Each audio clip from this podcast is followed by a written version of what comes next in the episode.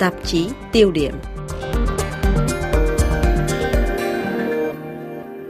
Thưa quý vị, ngày mùng 4 tháng 10 năm nay, đường dây nóng giữa Bắc Triều Tiên và Hàn Quốc đã được nối lại sau một loạt vụ thử tên lửa của Bình Nhưỡng trong tháng 9. Bắc Triều Tiên gần đây tuyên bố cởi mở đối thoại với Hàn Quốc, nhưng đồng thời lại từ chối đề nghị nói chuyện với Hoa Kỳ. Vậy chế độ Bình Nhưỡng đang tính gì? Làm thế nào giải thích những sự kiện đó? Bắc Triều Tiên có những chiến lược gì trên trường quốc tế? Giới quan sát đều có chung một nhận định, việc giới chức quân sự hai miền Nam Bắc giờ có thể nói chuyện lại với nhau mỗi sáng và tối là một tin tốt lành. Kể từ giờ, Bình Nhưỡng chấp nhận nhất điện thoại khi quân đội Hàn Quốc ở phía bên kia đường ranh khu phi quân sự gọi điện cho các đồng nhiệm phía Bắc. Đối với nhà nghiên cứu về Đông Bắc Á, ông Antoine Bondas, quỹ nghiên cứu chiến lược FRS, thì cử chỉ này mang một ý nghĩa biểu tượng mạnh bởi vì Bắc Triều Tiên đang gửi đi một thông điệp là nước này sẵn sàng nối lại đối thoại với Hàn Quốc. Mais deux choses. Premièrement, il y avait tout de même un canal de communication qui perdurait. Có hai điểm đáng chú ý ở đây. Thứ nhất, đó là vẫn còn có một kênh liên lạc cho các cơ quan tình báo giữa hai miền Nam và Bắc Triều Tiên. Thứ hai, vấn đề thực sự được đặt ra không còn là phải chờ xem Bắc Triều Tiên có nhấc điện thoại hay không. Bình Nhưỡng sẽ thực hiện điều này hai lần trong một ngày vào buổi sáng và chiều tối, mà là biết được nội dung mà Bắc Triều Tiên cần thảo luận với Hàn Quốc. Cử chỉ này được Bình Nhưỡng đưa ra sau một tháng chiến đầy căng thẳng. Bắc Triều Tiên liên tiếp thông báo thử nghiệm thành công bốn loại tên lửa. Một tên lửa đạn đạo bắn đi từ một tàu lửa, một tên lửa hành trình có khả năng bay ở độ cao thấp để đánh lừa radar đối phương, rồi một quả tên lửa phòng không mới và gần đây nhất là một tên lửa siêu thanh có khả năng bay xuyên hành tinh ở Mach 5, tức khoảng 6.100 km một giờ. Với thành công sau cùng này, chế độ Kim Jong-un khẳng định gia nhập được câu lạc bộ các cường quốc rất khép kín, có khả năng thử nghiệm những loại tên lửa mới bay ở Mach 5. Một cựu chuyên gia quân sự ở Seoul trả lời báo Le Figaro lưu ý, thử nghiệm là một chuyện, nhưng việc triển khai trên quy mô lớn các loại vũ khí mới còn là một chuyện khác. Bắc Triều Tiên đang phô trương. Hiện tại giới chuyên gia chưa thể kiểm chứng tính xác thực của thông tin trên từ bên ngoài, nhưng theo giải thích của nhà báo Dorian Malovic, trưởng ban châu Á Nhật báo Công giáo La Khoa, chuyên gia về Bắc Triều Tiên với đài RFI, thì mối bận tâm của giới quan sát tập trung vào một điểm khác. Mais l'intérêt pour les observateurs, euh, c'est pas de savoir s'il a volé à Điều đáng chú ý cho các nhà quan sát là không phải họ muốn biết chiếc tên lửa này có thể bay với tốc độ trên 4.000 cây số giờ hay không, mà là muốn tìm hiểu xem chúng được đổ đầy nhiên liệu như thế nào. Đó là nhiên liệu lỏng theo truyền thống hay là Bắc Triều Tiên đã làm chủ được công nghệ nhiên liệu rắn dễ vận chuyển hơn có nghĩa là chiếc tên lửa này có thể đi khắp nơi, do vậy khó định vị hơn. Có thể nói, Bắc Triều Tiên giờ mỗi lúc một hoàn thiện hơn trong kỹ thuật dẫn hướng, xác định mục tiêu và sử dụng nhiên liệu cho các loại tên lửa, bất kể đó là tên lửa hành trình, đạn đạo hay là siêu thanh, để rồi từ đó đi đến một mục tiêu tối hậu là một ngày nào đó sẽ cho thử nghiệm tên lửa liên lục địa bắn đi từ tàu ngầm. Theo quan sát của chuyên gia Antoine Bondas, đây thực sự là một mối đe dọa lớn cho chiến lược phòng thủ của Hàn Quốc trong dài hạn.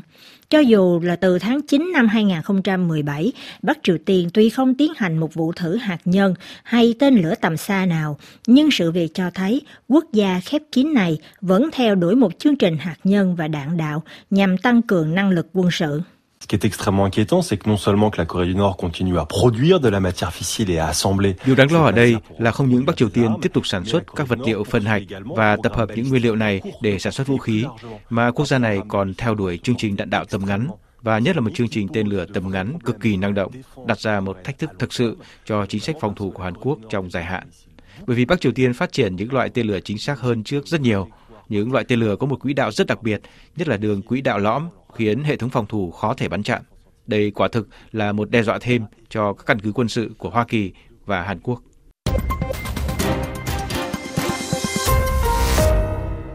Dù vậy, nhiều nhà quan sát cũng cho rằng Bắc Triều Tiên đang khua chiên gõ trống, bằng chứng cụ thể là chế độ Bình Nhưỡng chưa vượt qua lằn ranh đỏ, thử nghiệm tên lửa đạn đạo có khả năng đi tới lãnh thổ Hoa Kỳ. Hiện tại Bắc Triều Tiên tiến hành kiểu chiến lược, một mặt tăng cường năng lực quân sự, tạo thế mạnh trong các cuộc đàm phán, mặt khác tuy hé mở cánh cửa đối thoại với Hàn Quốc nhưng lại từ chối nói chuyện với Hoa Kỳ. Trên đài RFI, nhà báo Dorian Malovic nhắc lại rằng trường đoạn yêu không yêu là màn kịch muôn thuở của Bắc Triều Tiên dành cho người anh em phía Nam. Mais tout ça dans une stratégie nord-coréenne très bien, très bien orchestrée. Tất cả những điều đó đều nằm trong chiến lược được Bình Nhưỡng điều khiển rất tài tình, bởi vì Bắc Triều Tiên biết cách sử dụng đồng minh Hàn Quốc trong nháy nháy. Tôi nói là đồng minh khi Bình Nhưỡng thấy cần thiết. Bắc Triều Tiên hiểu rằng vào lúc này, Tổng thống Hàn Quốc cần có các kết quả trong chính sách đối ngoại với miền Bắc. Bởi vì tháng 3 năm 2022, Hàn Quốc tổ chức bầu Tổng thống mới, trong khi chính sách xích lại gần với Bắc Triều Tiên chưa cho kết quả rõ ràng, và người dân Hàn Quốc cũng không mấy gì hài lòng trên phương diện kinh tế. Kể từ sau thất bại thượng đỉnh Hà Nội năm 2019, hồ sơ hạt nhân Bắc Triều Tiên hầu như rơi vào bế tắc. Những nỗ lực chia bàn tay thân thiện từ Tổng thống Moon Jae-in khi kêu gọi đưa ra một tuyên bố chung chấm dứt chiến tranh, dù chỉ là một tuyên bố mang tính chính trị, đều không được hưởng ứng.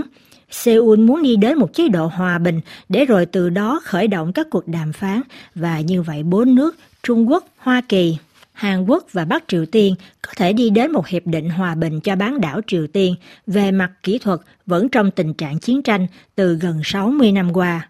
Vậy lần này, Bình Nhưỡng muốn gì khi lại chơi trò vừa đấm vừa xoa với Seoul? Trưởng ban châu Á tờ La Khoa phân tích tiếp. Elle sait qu'avec le voisin du Sud, elle peut tenir des propos, euh, je dirais, très sucrés. Bắc Triều Tiên hiểu rõ là với người anh em phía Nam, Bình Nhưỡng có thể duy trì những đề nghị mật ngọt Bắc Triều Tiên biết là Hàn Quốc sẽ luôn đáp ứng. Chỉ cần một cử chỉ chia tay là Hàn Quốc sẽ bắt lấy ngay, đến mức Seoul muốn xích lại gần hơn, có những tiến bộ nhiều hơn, có những trao đổi mậu dịch, cho dù cả hai phía đều khẳng định muốn có hiệp định hòa bình.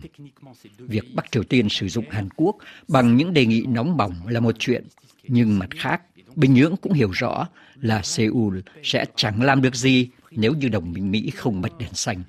Ngược lại, Hàn Quốc cũng cho rằng Bình Nhưỡng sẽ không gửi tên lửa xuống phía Nam. Đương nhiên, chỉ còn lại Nhật Bản là cảm thấy lo lắng vì là nước láng giềng nhưng không phải thuộc dân tộc Triều Tiên.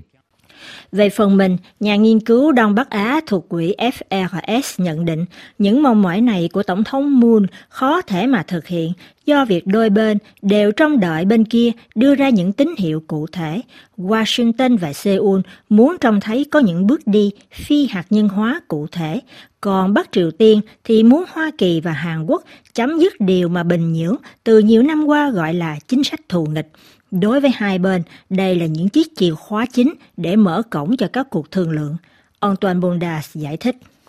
Alors, ce qui est évidemment compliqué du point de vue nord-coréen, c'est que les capacités, notamment de l'alliance entre les États-Unis et la Corée du Sud. Điều này thực sự phức tạp nếu nhìn từ quan điểm của Bình Nhưỡng do việc mối quan hệ đồng minh Mỹ-Hàn không ngừng được tăng cường. Cũng đừng quên rằng mới đây Hàn Quốc cho thử nghiệm thành công một loại tên lửa hải đối địa, nghĩa là một loại tên lửa đạn đạo về mặt kỹ thuật có thể được phóng đi từ tàu ngầm, hay như thử các loại tên lửa tầm trung nặng hàng tấn. Bắc Triều Tiên cho rằng mối đe dọa đến từ Hàn Quốc và Hoa Kỳ vẫn dài dẳng. Hơn nữa cũng phải nhìn nhận là từ nhiều năm qua, người ta vẫn chưa thấy có một bước đột phá nào trong ngoại giao.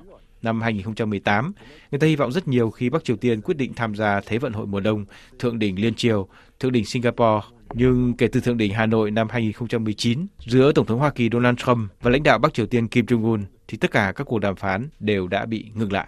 Giờ đây, trong bối cảnh quan hệ Mỹ-Trung mỗi lúc một căng thẳng, nguy cơ chạy đua vũ trang vũ khí mỗi lúc một gia tăng tại châu Á-Thái Bình Dương, nhất là với thông báo thành lập Liên minh quân sự AUKUS quy tụ ba nước Anh, Úc và Mỹ. Căng thẳng trên bán đảo Triều Tiên cũng có nguy cơ bùng lên gây gắt khi Hàn Quốc gần đây lại bày tỏ nguyện vọng sở hữu tàu ngầm nguyên tử. Vẫn theo chuyên gia Antoine Bondas, điều quan trọng là giờ phải có một cơ chế để tái khởi động các cuộc đàm phán đó và để thuyết phục Bắc Triều Tiên phải giảm dần một cách bền vững các căng thẳng trên bán đảo, cũng như là phải có những biện pháp rõ ràng nhằm hạn chế chương trình đạn đạo và hạt nhân của Bình Nhưỡng. Đương nhiên, đối với Hàn Quốc, đây thật sự là một điều cực kỳ phức tạp bởi vì nước này không có lấy một đòn bẩy nào như là Hoa Kỳ đang có.